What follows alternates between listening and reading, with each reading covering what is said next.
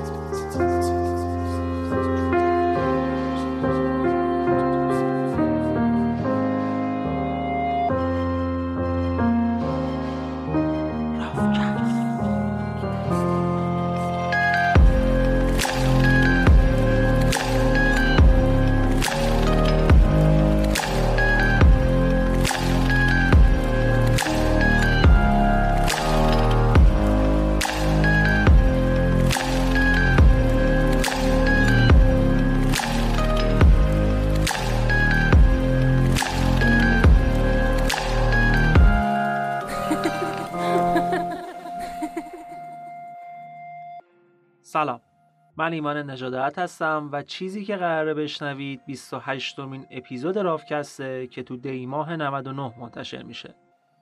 تو هر قسمت از رافکست داستان یک رویداد واقعی و مهم رو میشنوید و در این قسمت هم قرار بریم قاره آفریقا. اپیزود 28 با عنوان فرشتگان دوزخ و یادآوری این نکته که این اپیزود به هیچ عنوان مناسب کودکان نیست.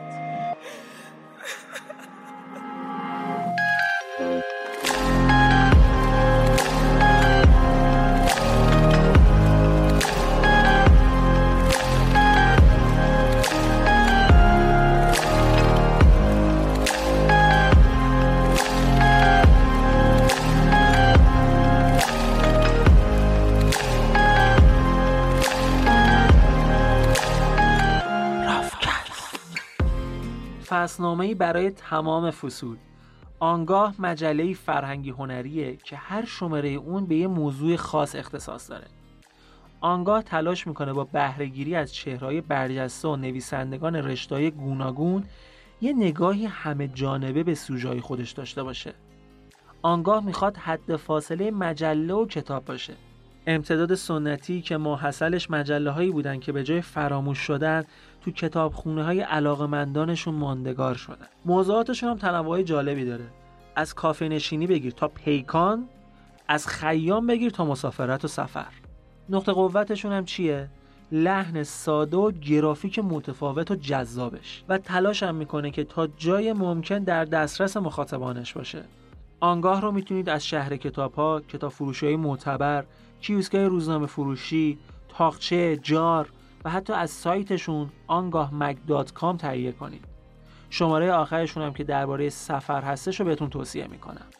آنگاه mag dot com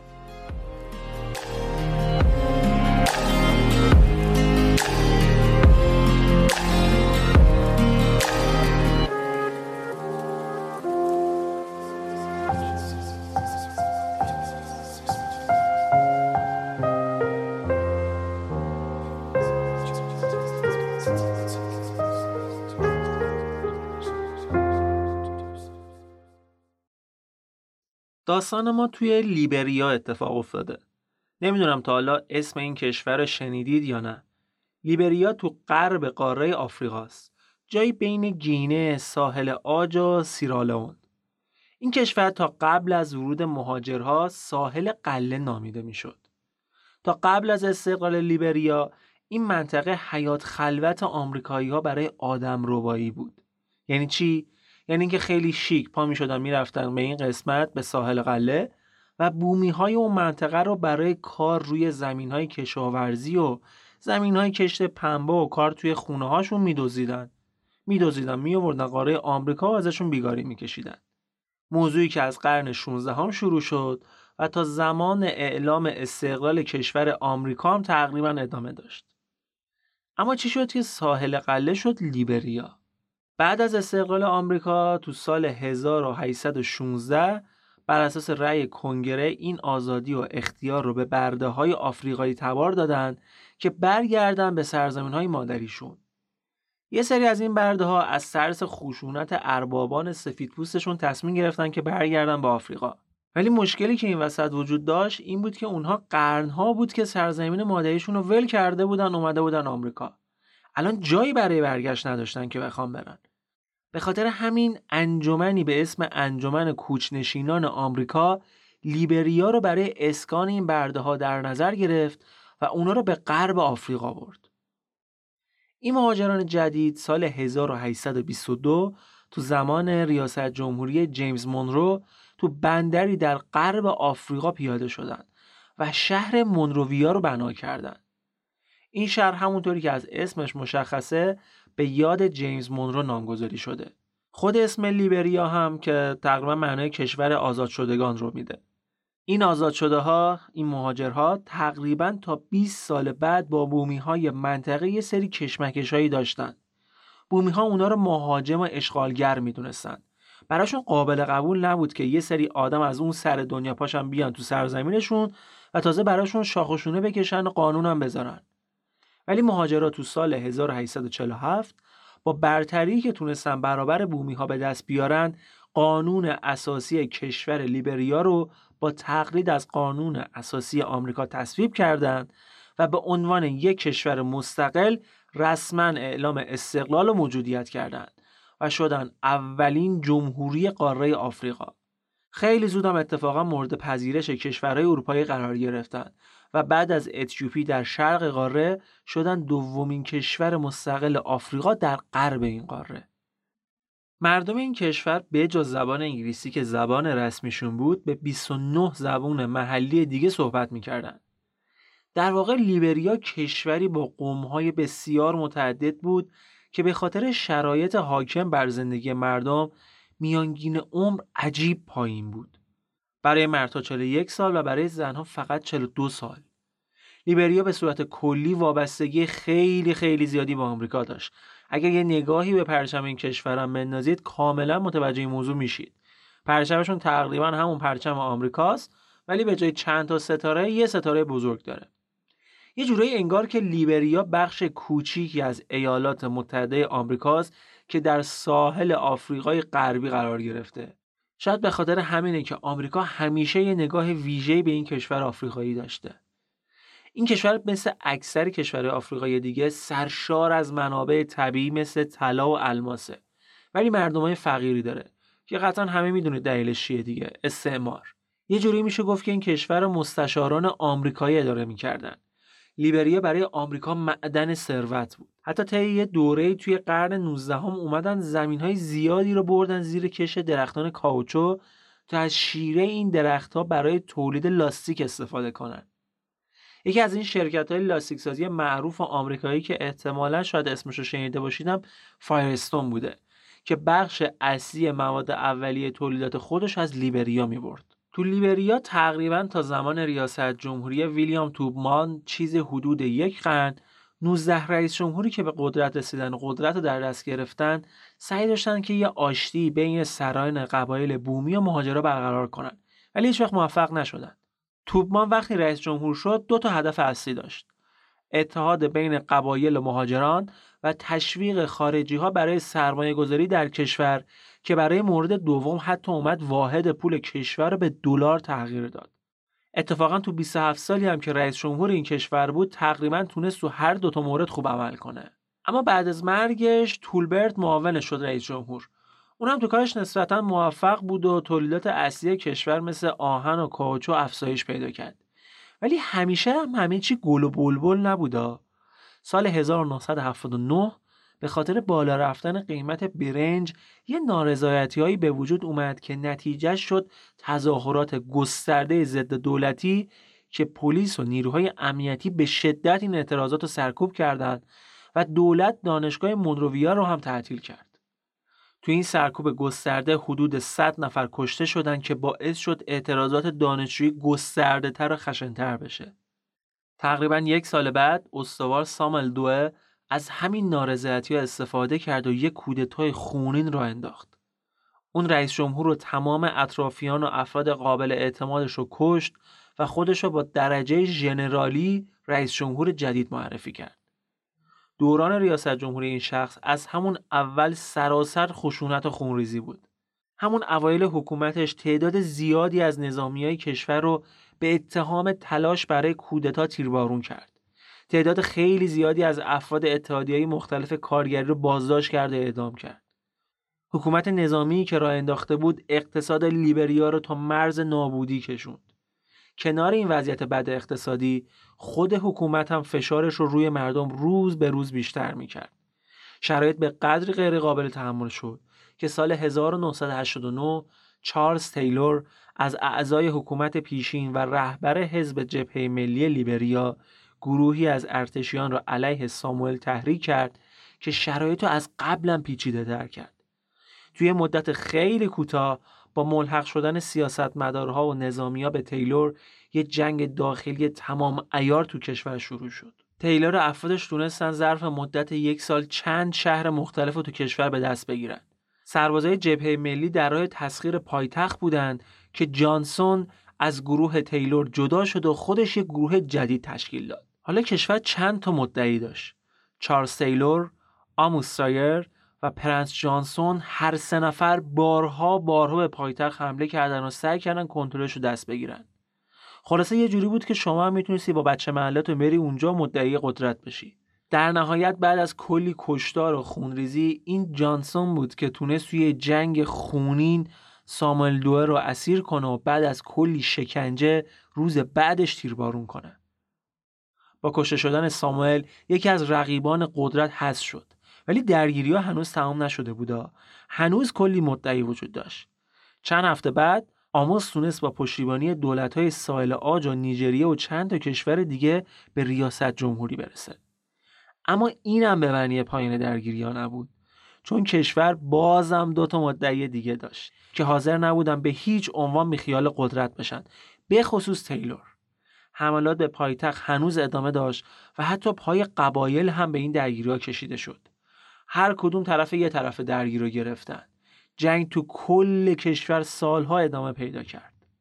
هفت سال بعد وقتی که جنگ دیویز هزار نفر کشته به جا گذاشت دست آخر تیلور خشنترین و بیرمترین طرف درگیر موفق شد با شکست بقیه رقبا تو انتخاباتی که برای تعیین شخص اول کشور و پایان درگیری ها برگزار شد رئیس جمهور کشور بشه و تو اولین سخنرانیش هم وعده اتحاد و زمین سازی برگزاری یک انتخابات سراسری تو سال 2003 رو داد. اگه تا الان ماشین کار کرده معامله کرده باشین چه خریدار باشید چه فروشنده حتما می‌دونید که این کار چه پیچیدگی خاصی داره و بدون کمک کاربلد نمیشه پسش بر اومد. کارنامه کار بلد است. کارنامه سرویس جدیدیه که دیوار برای خرید و فروش مطمئنتر خودروی دست دوم معرفی کرده. شما می‌تونید قبل از معامله درخواست اعزام کارشناس خودرو به محل رو توی سایت کارنامه آنلاین ثبت کنید. کمتر از سی دقیقه بعد کارشناس در محلی که شما تعیین می‌کنید حاضر میشه و بیش از 400 آیتم از ماشین رو چک می‌کنه و در نهایت یک کارنامه میده که توش ارزش ماشین بر اساس آیتم های مختلف نشون داده شده و علاوه بر این قیمت روز ماشین هم دقیق به شما اعلام می‌کنه کارنامه کد تخفیف هم برای شنونده های رافکست گذاشته که شما با این کد می‌تونید 20 درصد ازشون تخفیف بگیرید. کد تخفیف رافکست. پس اگه خواستید ماشین دست دو بخرید باید کارنامه ماشین رو ببینید تا یه وقت گنجیش رو جای قناری بهتون نفروشن. پیشنهاد می‌کنم به صفحه اینستاگرام کارنامه مراجعه کنید و کلی چیز باحال ببینید. لینکش رو توی توضیحات پادکست می‌ذارم. تیلور خودش از یه مادر بومی و پدری مهاجر به دنیا آمده بود و تحصیل کرده آمریکا هم بود. نمی‌دونم شاید همین نزدیکیش به آمریکا بوده که باعث شد ایالات متحده سالهای سال ازش حمایت کنه. برای مثال زمان ریاست جمهوری ساموئل همین جناب تیلور از حامیان این آدم بود و حتی منصب دولتی هم داشت. ولی وقتی به خاطر یه اختلاس بزرگ فرار می‌کنه میره آمریکا برخلاف درخواست رئیس جمهوری لیبریا آمریکا حاضر به استرداد تیلور نمیشه و تو خود آمریکا زندانیش می‌کنن ولی چهار سال بعد موفق میشه که به همراه چهار نفر دیگه از زندان فرار کنه و بره لیبی و تحت حمایت معمر قذافی آموزش نظامی ببینه. بعدش هم که با کلی نیروی نظامی جنگ داخلی را انداخت. خودش بعدها در دادگاه لاهه وقتی که برای قتل و تجاوز و بردهداری و سوء استفاده از کودکان داشت محاکمه می‌شد گفت اصلا نقشه فرارش خود آمریکایی‌ها کشیدن. اونا بودن که بهش راه و چهار نشون دادن. اونا بودن که بهش گفتن بره لیبی و این کارا رو انجام بده. به هر حال سه سال بعد از به قدرت رسیدن تیلور شورش های مسلحانه جدیدی تو کشور رخ داد که تیلور این شورشیان رو به کشور گینه نسبت می‌داد. اتفاقا سال بعد هم همین اتفاقات توی گینا افتاد که اونا هم می‌گفتن این شورش های مسلحانه با حمایت تیلور داره اتفاق میافته. به از اینا تیلور متهم به راه اندازی و حمایت از شورشی های جبهه ملی انقلابی تو جنگ داخلی کشور سیرالئون هم بود.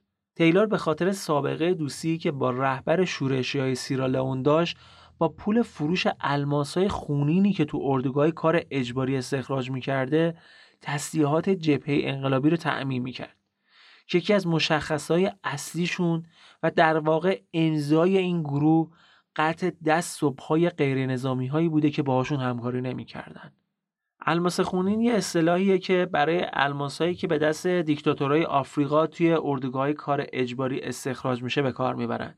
شرایط توی این اردوگاه ها شدیداً خشن و وحشیانه است و تقریبا تمام پول حاصل از فروش هم میره تو جیب مقامات و بخش اصلیش هم خرج خرید تسلیحات نظامی برای گروه های شورشی مختلف میشه.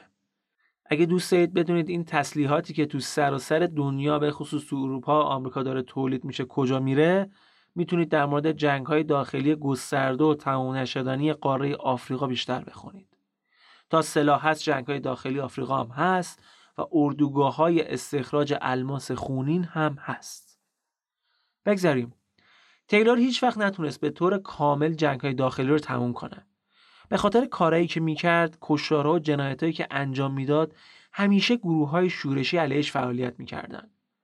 دوران حکومتش دورانی سرشار از خشونت و کشتار و فساد بود. مثل آب خوردن مخالفینش رو میکشت. نظامیاش به زنها و بچه های بیدفاع تجاوز می‌کردند. مخصوصا اگر اون قبیله یا روستا سابقه ای در مخالفت با دولت یا کمک به شورشی ها داشته باشه. خیلی راحت مردا رو برای عضویت در ارتش و کار تو معادن میدزدیدن. تو خیلی از محله ها روسپیگری بیداد می‌کرد. معمولا کنترل محله ها هم دست گروه های قاچاق مواد مخدر بود. برای لیبریا سال 2003 چهاردهمین سال جنگ های خونین و بیرحمانه داخلی بود.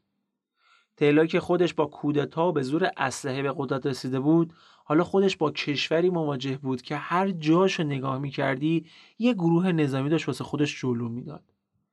هم رژیم دیکتاتوری تیلور و هم شورشیا آزارها و خشونت های جدی به مردم لیبریا تحمیل می‌کردند اوضاع آشفته و داغون بود. هر دو طرف به شدت خشن بودند و جفتشون برای اینکه از ملحق شدن مردم به طرف مقابل جلوگیری کنند میافتادن به جون مردم عادی و سعی می‌کردند با ایجاد ترس و وحشت اونا رو سمت خودشون بکشونن. چجوری؟ با کشتار. نقص عضو کردن اعدام کردن تجاوز به زن و بچه ها بچه های بیچاره رو همین که می‌تونستن وزن اسلحه رو تحمل کنن میبردنشون برای آموزش های نظامی. بر اساس شهادت یکی از رهبران جوخهای مرگ تو دادگاه لاهه چارلز سیلور به سربازانش دستور داده بود تا اعضای قبیله کراهن قبیله ساموئل دوئد رئیس جمهور قبلی لیبریا رو بخورن. باورتون میشه؟ دستور داده بود اونا رو بخورن. وقتی از این آدم پرسیدن خب برای چی همچین کاری کردی؟ گفت تیلور دستور داد ما هم اجرا کردیم. فضا همچین فضای وحشتناکی بودا این چیزها رو فقط تو فیلم های هالیوودی میشه دید تا سال 2002 بیشتر از 200 هزار نفر از مردم جون خودشون از دست داده بودند و یک سوم جمعیت کشور آواره بودند و مثل همیشه هم یکی از بزرگترین قربانیان این جنگ های داخلی کیا بودند زنها. تقریبا تمام جنگجویان مسلح رو مردا تشکیل می‌دادند و زنها و دخترها مرتبا با آزارهای جنسی و تجاوز روبرو بودند میدوزیدنشون مجبورشون می‌کردن کار اجباری انجام بدن آزار و اذیتشون می‌کردن وادارشون می‌کردن به ازدواج با شورشی ها این کارا رو نیروهای شورشی انجام می‌دادن ها. همون کسایی که برای آزادی تلاش می‌کردن. زنای لیبریایی تو دوران جنگ باید عذاب اجیر شدن اجباری بچه هاشون توسط نیروهای مسلح رو تحمل می‌کردن. تو چندی مورد این بچه ها بعد از چند سال که دیگه جوونتر شده بودن و اکثرا هم معتاد به مواد بودن به دکیدهاشون برگردونده می شدن و مجبورشون می‌کردن که خانواده های خودشون رو به گلوله ببندن. خانواده ها بعد درد دیدن دختره جوونشون که شب به عنوان برده جنسی و روز به عنوان جنگجو به کار گرفته می شدن رو تحمل کنن. زنها مجبور بودن بشینن و دزدیده شدن پسر و شوهر و پدرانشون رو ببینن و منتظر باشن که یا جنازه مسلح شدهشون به خاطر مقاومت کردن برگرده یا خودشون اسلحه به دست برگردن برای کشتار خانواده هاشون اینا افسانه خیال بافی نیستا؟ تمام اینا بلاهایی که سر اکثر مردم آفریقا به خصوص لیبریا می اومد و هنوزم تو خیلی از کشور آفریقایی داره این چیزا اتفاق میافته. فقط من و شما سر اون گرم چیزای دیگه از خبر از این چیزا نداریم.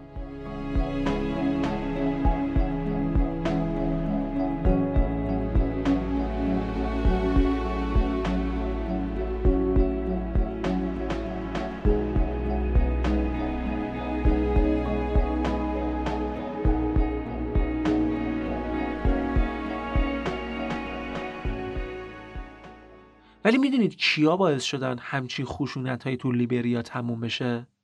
همین زنها. زنهای لیبریایی که دیگه تحمل این شرایط رو نداشتن سال 2003 برای رسیدن به صلح و ثبات دست مبارزه زدن.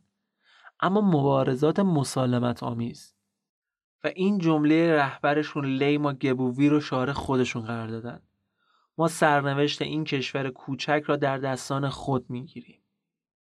لیما می‌گفت ما در گذشته ساکت بودیم اما بعد از کشته دادن تجاوز و بیحرمتی و ابتلا به هزار جور مریضی مختلف جنگ به همون یاد داد که آینده ما در گروه نگفتن به خشونت و آری گفتن به صلحه تو جامعه که پر از سنش های نژادی و مذهبی بود زنای لیبریایی چه مسلمون و چه مسیحی چه از قبایل بومی و چه از نواده های مهاجرین آمریکایی تبار دست به دست هم دادن و جنبش زنان آزادیخواه و صلح طلب لیبریا رو تشکیل دادن. بعد از سالها فقر اقتصادی و بیثباتی و خشونت هیچ چشمانداز مثبتی به خاطر اختلافات نژادی و سیاسی وجود نداشت. طرفای درگیر هیچ تمایلی برای گفتگو و پیدا کردن راه حلی برای رسیدن به صلح نشون نمی‌دادند. تیلور علنا گفت که به هیچ عنوان از مواضعش کوتاه نمیاد حاضر نیست با شورشی ها حتی مذاکره کنه. جنگ جنگ تا پیروزی. شبکه آفریقای غربی برای برقراری صلح. این یه اسم ها شبکه آفریقای غربی برای برقراری صلح. که یه انجمنی منطقه‌ای برای برقراری صلح بود و توی غنا مستقر بود معتقد بود که خشونت سیستماتیک علیه زنها مثل تجاوز و وادار کردن به روسفیگری و خصنه اجباری و بردگری جنسی و این چیزا نشونه ای از بیحرمتی عمیق نسبت به زنان توی جوامع آفریقاییه این شبکه اعتقاد داشت که زنان می‌تونن با استفاده از قدرتی که ناشی از کسرت و تواناییشون برای بسیج شدن حول مسائل کلیدیه نقش اساسی در فرایندهای برقراری صلح و تصمیم گیری تو منطقه ایفا کنند. این شبکه توی چند تا کشور آفریقای غربی فعالیت داشت هر از گاهی هم نشستایی هم برای حل و فصل درگیری ها و میانجیگری کردن تشکیل می‌دادند که باعث شده بود که قدرت زنه روستایی و به حاشیه رونده شده یه ذره بیشتر بشه. یه ذره بیشتر اعتماد به نفس اینو پیدا کنن که با خشونت تو جامعهشون مبارزه کنن. جالبه که بدونید شاخه این شبکه توی لیبریا تو نشست اولش فقط چهار تا زن رو داشت. ولی تا سال 2003 تعداد زنان این شبکه که توی نشستا شرکت می‌کردن به 500 نفر رسید. این شبکه چند تا مشکل اساسی را برای فرایند صلح و حل و فصل درگیریات تو لیبریا شناسایی کرد. اول اینکه بین تعداد مشارکت کننده های مرد و زن تو فرایند برقراری صلح فاصله زیادی بود. دوم اینکه به خاطر جایگاه کم و بد زنها تو این بحثا به نیازهای اونها توی این نشستهای صلح اهمیتی داده نمی‌شد. سومیش هم این بود که زنایی که توی فرایند حفاظت از صلح مشارکت داشتن جدی گرفته نمی شدن و از ظرفیت اونا کمتر استفاده می شد. رهبرای جنبش اعتقاد داشتن که اگه زنها بتونن برای سازماندهی خودشون یه فضای خاصی رو درست کنن تمام این مشکلات برطرف میشه. این کمپین سه تا هدف اساسی داشت. درگیری ها فوراً و بدون قید و شرط باید به آتش بس منجر بشه مذاکرات صلح بین دولت و نیروهای شورشی آغاز بشه و نیروهای بین المللی برای دخالت تو لیبریا وارد میدون بشن. جنبش هیچ جهتگیری سیاسی نمی‌کرد و طرف هیچ کسی هم نمی‌گرفت. هدفشون فقط یه چیز بود. صلح مطلق. لیما میگه ما تو گوشه گیر افتاده بودیم و فقط دو تا راه داشتیم. یا اینکه ایده خودمون رو ول کنیم و یا اینکه برای اون مبارزه کنیم. رها کردنی در کار نبود. صلح تنها راهی بود که باعث می‌شد بتونیم جون سالم به در ببریم و ما برای به دست آوردن اون مبارزه می‌کردیم. با اینکه ساختار این جنبش زنان جوری بود که انتخاب رهبر رسمی رو تایید نمی‌کردن ولی با این وجود اعضای اصلیشون لیما رو که یه مددکار اجتماعی و فوق العاده خوشنام بود و به عنوان هماهنگ کننده و سخنگوی جنبششون انتخاب کردن. این جنبش اول با عنوان ابتکار صلح زنان مسیحی شکل گرفت. لیما از زنانی که به کلیسا می‌رفتن درخواست می‌کرد که هم علیه دیکتاتوری رژیم و هم علیه خشونت شورشی ها متحد بشن.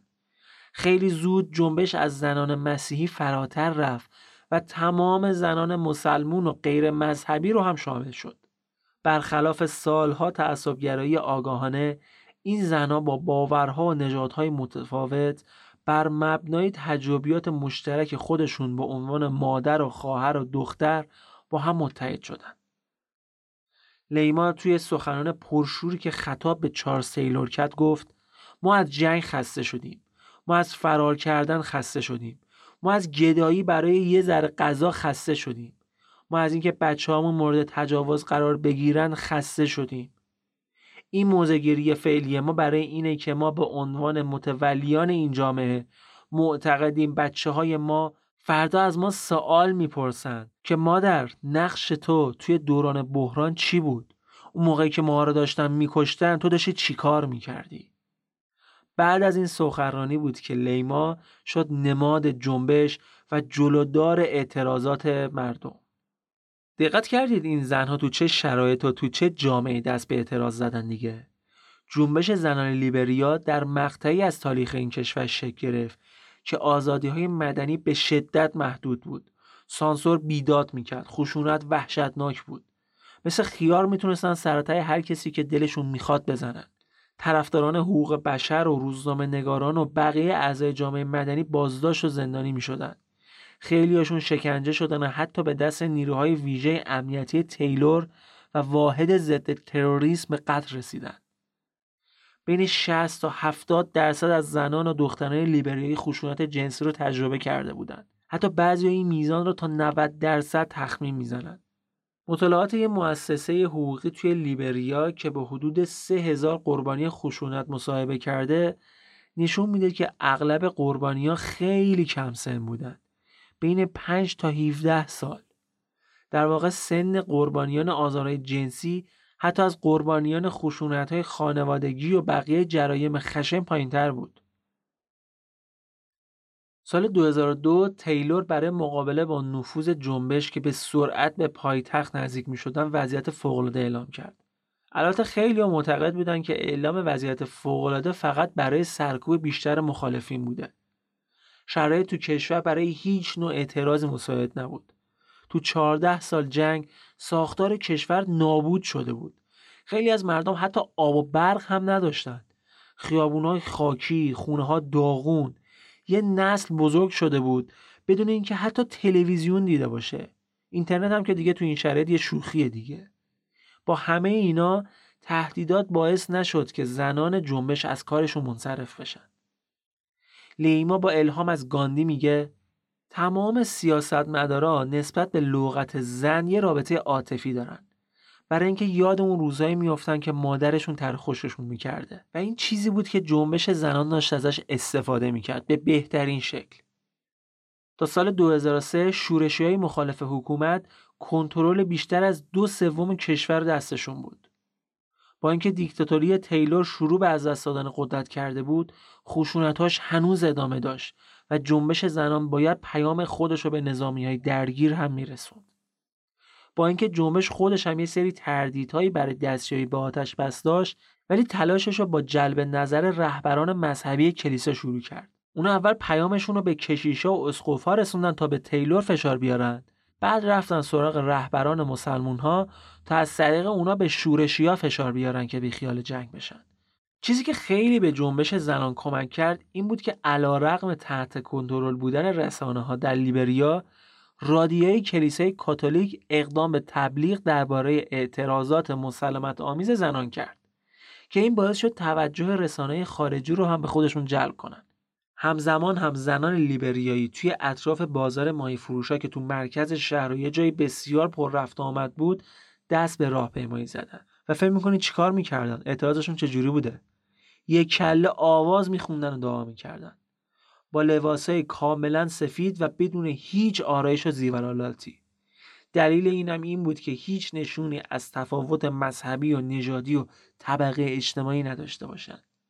اعضای جنبششون خیلی زود به چند هزار نفر رسید. تمام هم هم این بود که دو طرف رو بشونن پای میز مذاکره و پیدا کردن یه راه مسالمت آمیز برای پایان درگیری ها خیلی هم پیگیر دنبال این بودن که حرفای خودشون رو به گوش تیلور برسونن. و برای این کار حتی زمین فوتبالی که تو مسیر حرکت رئیس جمهور بود اشغال کردن. این زمین فوتبال دقیقا تو مسیر حرکت تیلور به سمت دفتر کارش بود.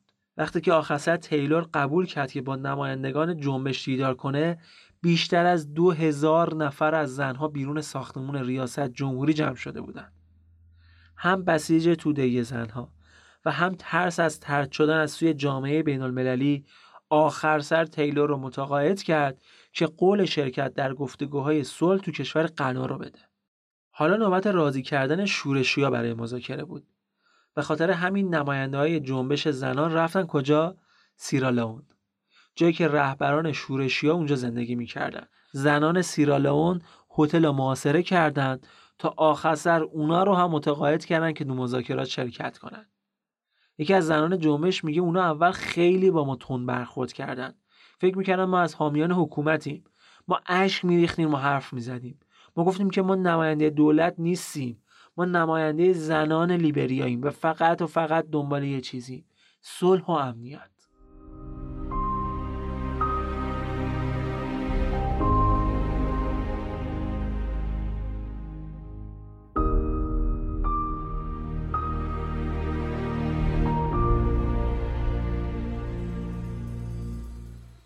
جنبش تونست زنای زیادی از پناهنده لیبریایی غنا رو هم متحد کنه تا موقع برگزاری مذاکرات صلح به طرفهای درگیر فشار بیارن تا به اتفاقی برسن. اما درست وقتی که گفتگاه تو جریان بود دادگاه بین المللی علیه تیلور اعلام جرم کرد. جرمش چی بود؟ کمک مالی به شورشیان سیرالئون از طریق تجارت الماس های خونین. تیلور هم برای تلافی مذاکرات رو ول کرد و برگشت لیبریا. ولی این زنها قرار نبود به همین راحتی ها بیخیال ماجرا بشن راهپیمایی از مرکز شهر و روبروی کاخ ریاست جمهوری کشیده شد به سفارت گینا و آمریکا. زنه لیبریا حتی اعتصاب جنسی کردند. دیگه با مردم نمیخوابیدن. یه مقاومت و اعتراض بدون خشونت برای اینکه به مردها فشار بیارن که دست از جنگ و خونریزی وردارن و به گفتگوهای صلح کمک کنند. البته این مدل اعتراضات خیلی قدیمی تر و با سابقه تر از این حرف هست. حتی توی یونان قدیم هم سابقه داشته. حالا کاری نداریم. با بیشتر شدن خشونت ها ادامه پیدا کردن جنگ دیویس نفر از زنان لیبریایی قنا تو محل مذاکرات تحسن کردند. و می‌گفتن آقا جان هر جوری شده باید تو همین مرحله از مذاکرات به یه توافقی برسید. پلیس سعی کرد باشون برخورد کنه و بازداشتشون کنه ولی فایده ای نداشت. لیما و بقیه زنا تهدید کردن که اگه مذاکرات نیمه کار رها بشه همشون برهنه میشن. اونا هیئت های مذاکره کننده رو تو سالن جلسه حبس کردن و گفتن فقط در صورتی می‌ذارن اونجا رو ترک کنن که میانجی ارشد با اونا ملاقات کنه و قول بده که موافقت نامه صلح رو امضا می‌کنه. یکی از زنه جنبش که توی تحسنم شرکت کرده بود میگه مردا داشتن از در و پنجره آویزون می‌شدن که از هتل بپرن بیرون فرار کنن. برای اینکه می‌دونستن ما چقدر تو تصمیممون جدی. میگه میانجی ارشد که بیرون اومد التماس می‌کرد که اجازه بدیم مذاکره کننده ها برن. ما هم گفتیم تا وقتی که قرارداد آتش بس امضا نشه هیچ کسی جا نمیره. دو هفته بعد بر تقاضای زنان و تهدیدات جامعه بین المللی مبنی بر قطع کمک های مالی به لیبریا که به شدت هم بهش نیاز داشتند گفتگوی صلح بالاخره نتیجه داد و موافقت نامه صلح هم امضا شد. چهار سیلور به نیجریه تبعید شد و نیروهای حافظ صلح سازمان ملل وارد پایتخت لیبریا شدند. یه حکومت موقت هم تشکیل شد که شورشی ها تقریبا همه چیز حکومت دستشون بود. چند وقت بعدم دادگاه بین المللی تیلر رو به جنایت علیه بشریت، سوء استفاده از کودکان در جنگ، بردهداری، تجارت الماس خونین، خرید و فروش سلاح، حمایت از شورش ها و جنایات سیرالئون، قتل و تجاوز و نقص عضو هزاران زن و مرد و کودک متهم کرد. تیلور موقع کجا بود نیجریه؟ دولت نیجریه اعلام کرد که فقط در صورتی تیلور رو به لیبریا استرداد می‌کنه که رئیس جمهور رسمی این کشور درخواست استرداد بده. الن جانسون هم رئیس جمهور جدید لیبریا درخواست رسمی استرداد رو سال 2006 ارسال کرد. ولی همین که تیلور از داستان با خبر شد قیب زد. ولی سه روز بعد وقتی که داشت سعی می‌کرد از نیجریه فرار کنه نزدیکی های مرز کامرون با کلی پول نقد و هروئین بازداشت شد و در نهایت هم طی سالها محاکمه تو سال 2016 در تمامی اتهام ها مجرم شناخته شد و به 50 سال زندان محکوم شد. نقطه قوت جنبش زنان ایجاد ائتلاف بین مسیحی ها و مسلمان های آفریقای غربی بود. این جنبش با یه عقیده مشترک که مبتنی بر قدرت و عدم خشونت و آواز و نیایش بود تونست خیلی زود حمایت سازمان های مذهبی رو توی لیبریا و تمام نقاط جهان به دست بیاره. اما این همکاری بین ادیان هم بدون چالش نبوده. بعضی از اعضای مسیحی نگران این بودن که کار کردنشون دوشا دوش زنان مسلمون ایمان اونا رو سوس کنه. ولی لیما اصرار داشت که برقراری صلح باید بدون تبعیض باشه. برای اینکه خطرات جنگ تبعیض نمی‌شناسه. گلوله مسلمون رو از مسیحی تشخیص نمیده که میده. جنبش زنان بعد از پایان درگیری هم از صحنه کنار نرفت. زنان توی فعالیت های بازسازی مشارکت کننده اصلی حساب می شدن. جنگجوها شورشی در جریان کمپین خل اصلاح با جنبش زنان همکاری بیشتری می‌کردند تا دولت. تازه به جز این جنبش نقش مهمی هم تو افزایش مشارکت زنان توی سیاست داشت. سال 2005 توی جریان انتخابات زنان نصف رأی دهنده ها رو تشکیل می‌دادند. بعد از دو سال و نیم مبارزه بدون خشونت کاری که نیروهای شورشی با اسلحه و کشتار و خونریزی نتونستن انجام بدن جنبش زنان لیبریا با آواز و دعا و اعتصاب انجام داد و حتی اولین زن رئیس جمهور در قاره آفریقا رو هم معرفی کرد. بانو الن جانسون اقتصاددان 67 ساله و فارغ التحصیل دانشگاه هاروارد و رهبر حزب اتحاد رقیب خودش جورج وا فوتبالیست مشهور رو توی جریان انتخابات عمومی ریاست جمهوری شکست داد و شد اولین رئیس جمهور زن قاره آفریقا.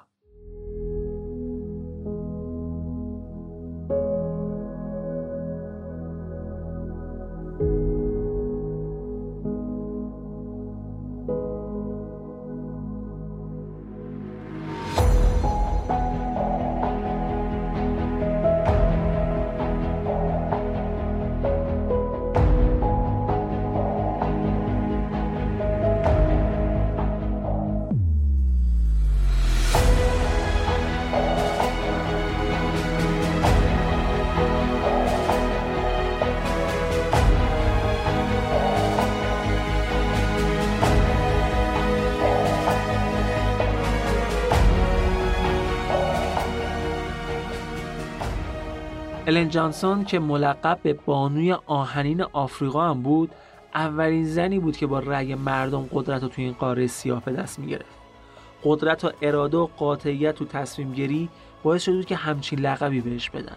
بانوی آهنین.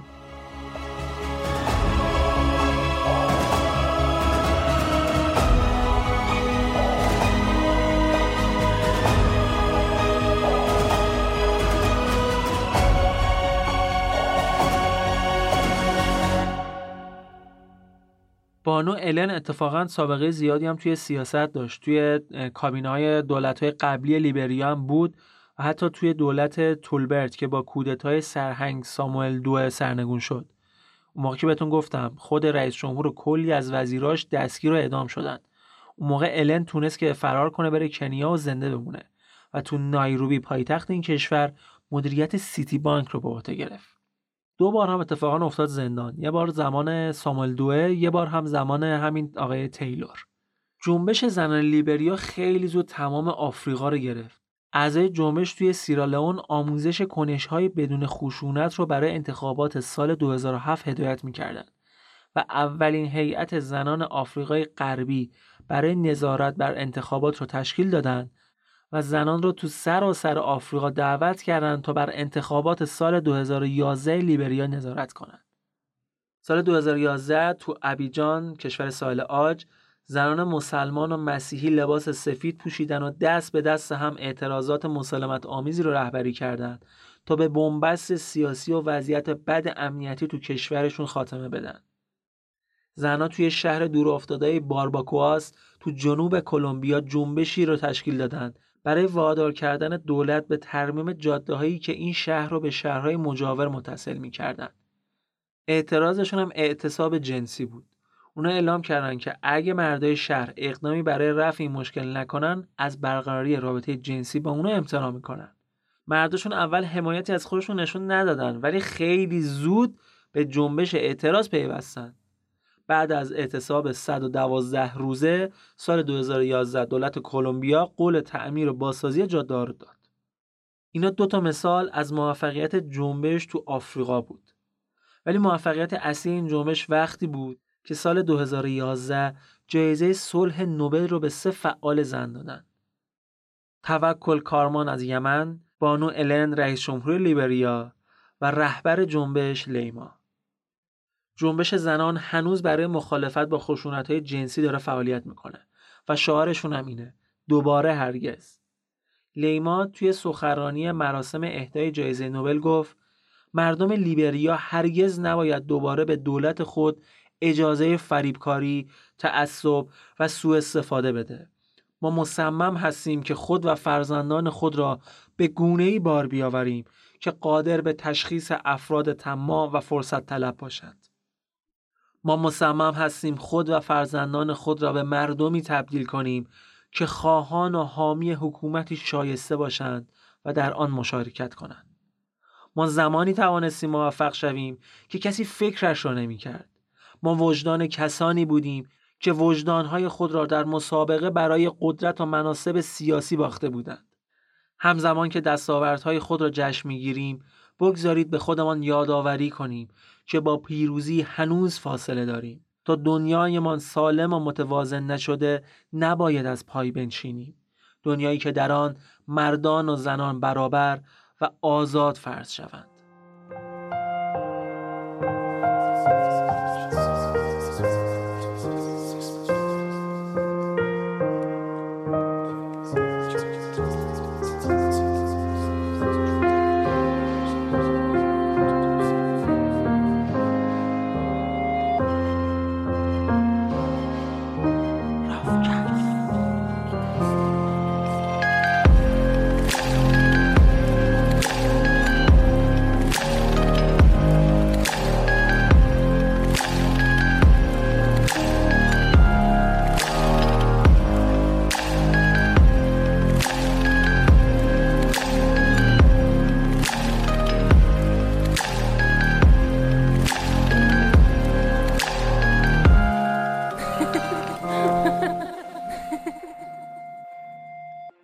چیزی که شنیدید 28 مین اپیزود رافکست بود.